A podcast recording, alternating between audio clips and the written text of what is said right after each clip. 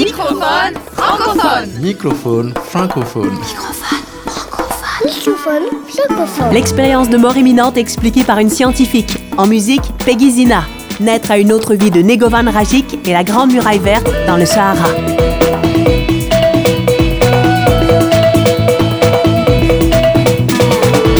Microphone francophone. Francophone. francophone.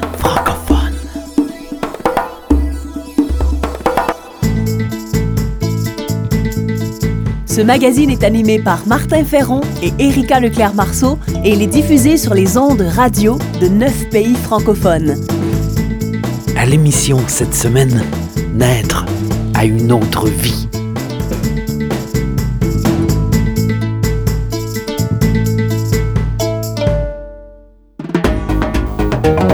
Entrevue dans la francophonie.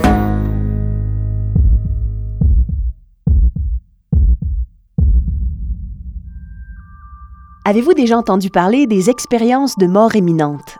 Sylvie Détiola s'intéresse à ces phénomènes depuis 17 ans. Elle a une thèse de doctorat en biologie moléculaire de l'Université de Genève, ainsi que des études post-graduées dans le département de biologie moléculaire et cellulaire de l'Université de Californie. Madame Détiola a fondé un centre d'études noétiques à Genève. Ce centre s'appelle Noésis. Sylvie Détiola est au bout du fil. Bonjour. Bonjour. Est-ce qu'il y a des éléments communs aux expériences de mort imminente? Oui, tout à fait. Il y a une sorte de canevas central, c'est la sensation d'être sorti de son corps, de passer à travers un espace obscur qui est souvent décrit comme un tunnel en direction d'une lumière et puis finalement l'entrée dans cette lumière. Ce sentiment de, bien-être extrême, ça c'est vraiment des éléments qu'on retrouve tout le temps et partout. Ensuite, il y a toujours une foule d'éléments qui vont venir personnaliser une expérience et qui la rendront unique et qui feront que deux expériences ne seront euh, jamais identiques. Il y a une sorte de canevas central de l'expérience qu'on va retrouver, quel que soit euh, le niveau social ou intellectuel, le sexe, l'âge, euh, les circonstances qui ont conduit à l'expérience, euh, les croyances, la religion, la culture et même les époques. En tant que scientifique, que répondez-vous à ceux qui expliquent le phénomène par un manque d'air au cerveau? Il y a beaucoup d'expériences qui se produisent alors que les gens ne sont pas dans une souffrance cérébrale, où ils ne manquent pas d'oxygène, euh, où ils n'ont pris aucune substance, où euh, ils n'ont pas peur de mourir. Enfin, toutes les explications classiques qu'on avance en général pour expliquer les NDE, ben, ça tient pas la route parce que les NDE, on peut les vivre dans des circonstances très différentes et, et souvent dans même des fois sans situation de mort imminente. Donc là, ça n'explique pas du tout. Euh, voilà, si, si les gens ne, souffrent pas de, de, de manque d'oxygène, eh ben on comprend pas pourquoi ils vivraient exactement la même chose à ce moment-là. C'est quand même, ce serait quand même assez étonnant que, alors que le cerveau est en souffrance, ils vivent des, ça produit des expériences où l'état de conscience est extrêmement, au contraire, extrêmement clair, extrêmement précis. Encore, souvent, ils diraient qu'ils étaient, ils étaient plus conscients que, que dans leur état de conscience normal, quoi. que, que c'était plus réel que la réalité, donc quelque chose d'extrêmement euh, intense, alors que le cerveau est en souffrance. C'est vrai que déjà, ça paraîtrait pas vraiment logique. Et en quoi ces expériences de mort imminente transforment les gens qui les vivent? Alors c'est une expérience qui est extrêmement euh, bouleversante dans la mesure où elle va remettre euh, totalement en question tout le référentiel d'une personne, toute, sa vision du monde, de la réalité, de la vie, de la mort, tout, toutes ses valeurs, tous ses intérêts. Et c'est en général des gens qui vont revenir à des valeurs plus essentielles, se détourner des biens matériels, euh, revenir à, quelque chose de plus d'altruisme, on va dire. Mais malheureusement, ça les met dans une situation où ils sont en décalage total par rapport à notre société, dans laquelle ils ne se retrouvent plus.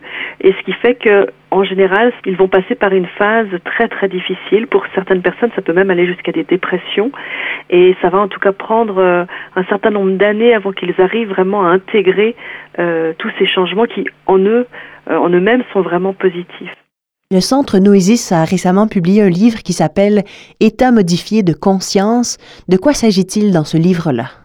Alors dans ce livre, on parle de notre travail à Neusis qui consiste de recueillir, en fait d'accueillir les personnes qui ont vécu ce qu'on appelle un état modifié de conscience non ordinaire. On répertorie un petit peu les différentes expériences auxquelles on a été confronté et puis on fait un petit peu le point euh, de, justement de, sur nos connaissances scientifiques par rapport à ces états.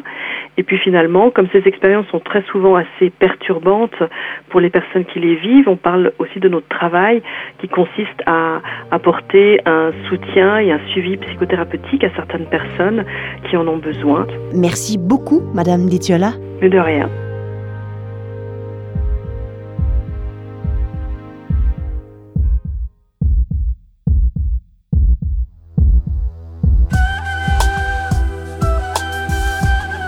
Microphone francophone.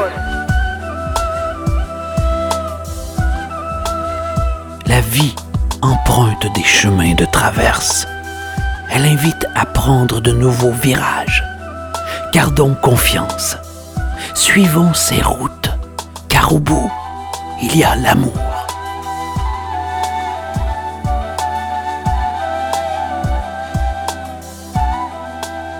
Ces mots tirent leur source des paroles de la prochaine chanson nommée Enna. Voici la chanteuse grecque Peggy Zina. Ήρθες στη ζωή μου εσύ και ο δρόμος μου αλλού μου οδηγεί να κάνω μια καινούρια αρχή. Δεν φοβάμαι. Ένα και μαζί θα πάμε μακριά σ' όλα τα ταξίδια εσύ κοντά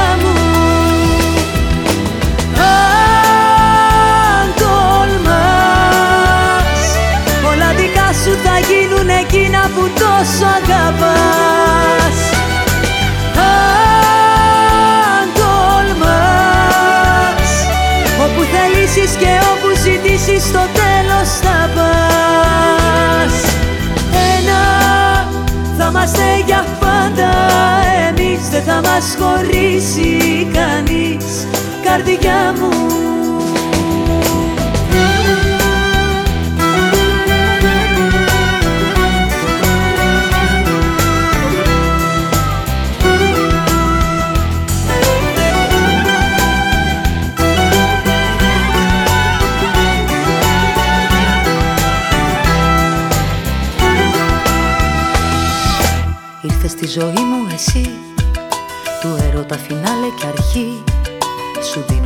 ψυχή και κορμί Σ' αγκαλιάζω. Ένα θα είμαστε για πάντα Εμείς δεν θα μας χωρεί πια εσύ κοντά μου. Αν τολμάς Όλα δικά σου θα γίνουν εκείνα που τόσο αγαπάς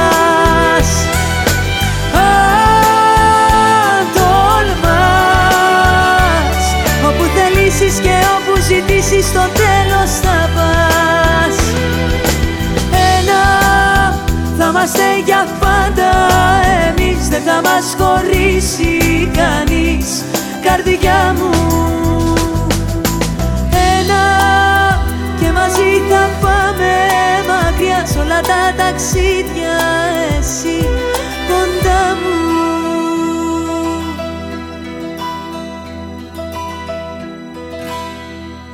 Microphone francophone.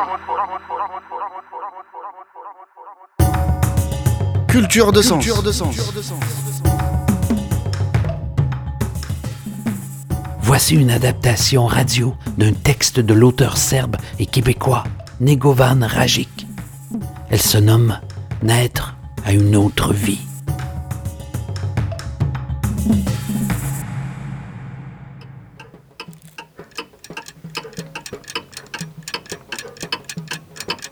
Demain, je serai enfin libre.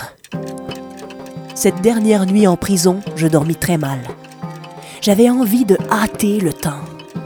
Mais les minutes traînaient avec une lenteur désespérante avant que je puisse aller à la rencontre d'un nouveau destin. Vers 10 heures, enfin, la porte s'ouvrit. Les formalités furent longues. J'ai récupéré ma serviette noire, ma seule fortune.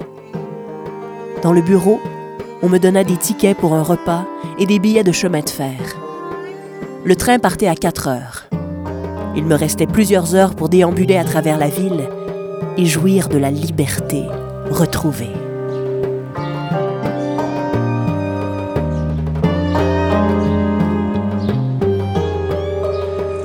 Sorti en même temps que moi, Milenko m'accompagnait. Alors que nous nous promenions en profitant du soleil, tout à coup, Milenko me quitta pour traverser la rue. Je le vis se diriger vers une femme en sarrau blanc. Il lui parla, puis revint en rapportant deux casse-croûtes au fromage blanc. Je n'y compris d'abord rien. C'était inespéré. La femme disparut dans la maison d'en face. Dix minutes plus tard, nous arrivâmes à la gare. Il restait encore une bonne heure avant le départ. Sur la voie de garage, un wagon à bestiaux vide nous offrit son hospitalité. Je ne pus m'empêcher de penser à la crèche de mon enfance. Nous nous y installâmes, les jambes pendantes. Le casse-croûte de la dame en blanc était délicieux. Nous nous régalâmes comme de vrais cheminots. Le soleil doux chauffait agréablement. Un peu avant 4 heures, installés sur des bancs de troisième classe, nous attendions le départ. Soudain, le tamponnement des wagons se propagea le long de la rame. La locomotive démarra, péniblement. À la sortie de l'agglomération, la voie longea longuement un cours d'eau. La rivière ne nous lâchait pas, comme pour nous rappeler qu'il faut parfois frôler la mort pour naître à une autre vie. Mais pour l'instant, nous n'avions pas le temps de regarder en arrière. Il nous fallait progresser vers l'ouest, toujours plus loin vers l'ouest.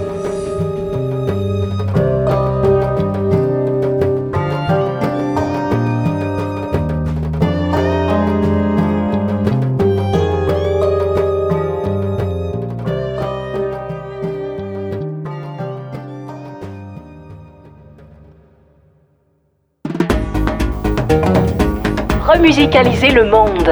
Création, Sens travail social, intendance, nature.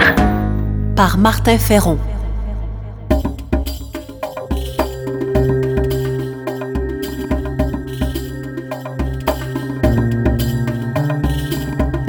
Plusieurs pays africains de la francophonie se sont regroupés pour mettre sur pied un projet nommé la Grande Muraille Verte. Un projet qui vise à contenir et à faire reculer l'avancée du désert. Depuis 20 ans, le désert du Sahara croît sans cesse sous l'effet du changement climatique, comme le démontrent plusieurs travaux scientifiques. À cause de cette avancée accélérée et non naturelle du désert, de nombreux riverains souffrent de plusieurs types de pénuries et ne peuvent revivre décemment. Plusieurs sont amers de subir un phénomène qu'ils n'ont pas provoqué. Pour vous donner un ordre de grandeur, le Mali émet 600 000 tonnes de CO2 par an, soit mille fois moins qu'un pays comme la France. Les jeunes rêvent de partir vers le nord pour s'en sortir et sous peu, ils pourraient être nombreux à devenir des réfugiés climatiques. L'ONU prévoit que d'ici 2050, il pourrait y avoir jusqu'à un milliard de réfugiés climatiques sur la Terre. Des réfugiés climatiques causés essentiellement par le mode de vie à l'occidental qui cause les changements climatiques. Face à cela, le projet La Grande Muraille Verte s'étendra sur plus de 7000 km de Dakar au Sénégal à Djibouti, capitale du pays du même nom. Ce projet pharaonique consiste à ériger une barrière végétale de 15 km de large, une chaîne sans interruption entre l'océan Atlantique et l'océan Indien. Le concept de la Grande Muraille Verte concerne 11 États, dont plusieurs de la francophonie, comme la Mauritanie, le Niger, le Tchad ou le Burkina Faso. L'objectif est d'atténuer les effets de la désertification par une approche de développement intégré. Ce qui signifie qu'à terme, en 2025, en plus des plantes, le projet intégrera un ensemble d'activités agricoles, sylvicoles et pastorales génératrices de revenus.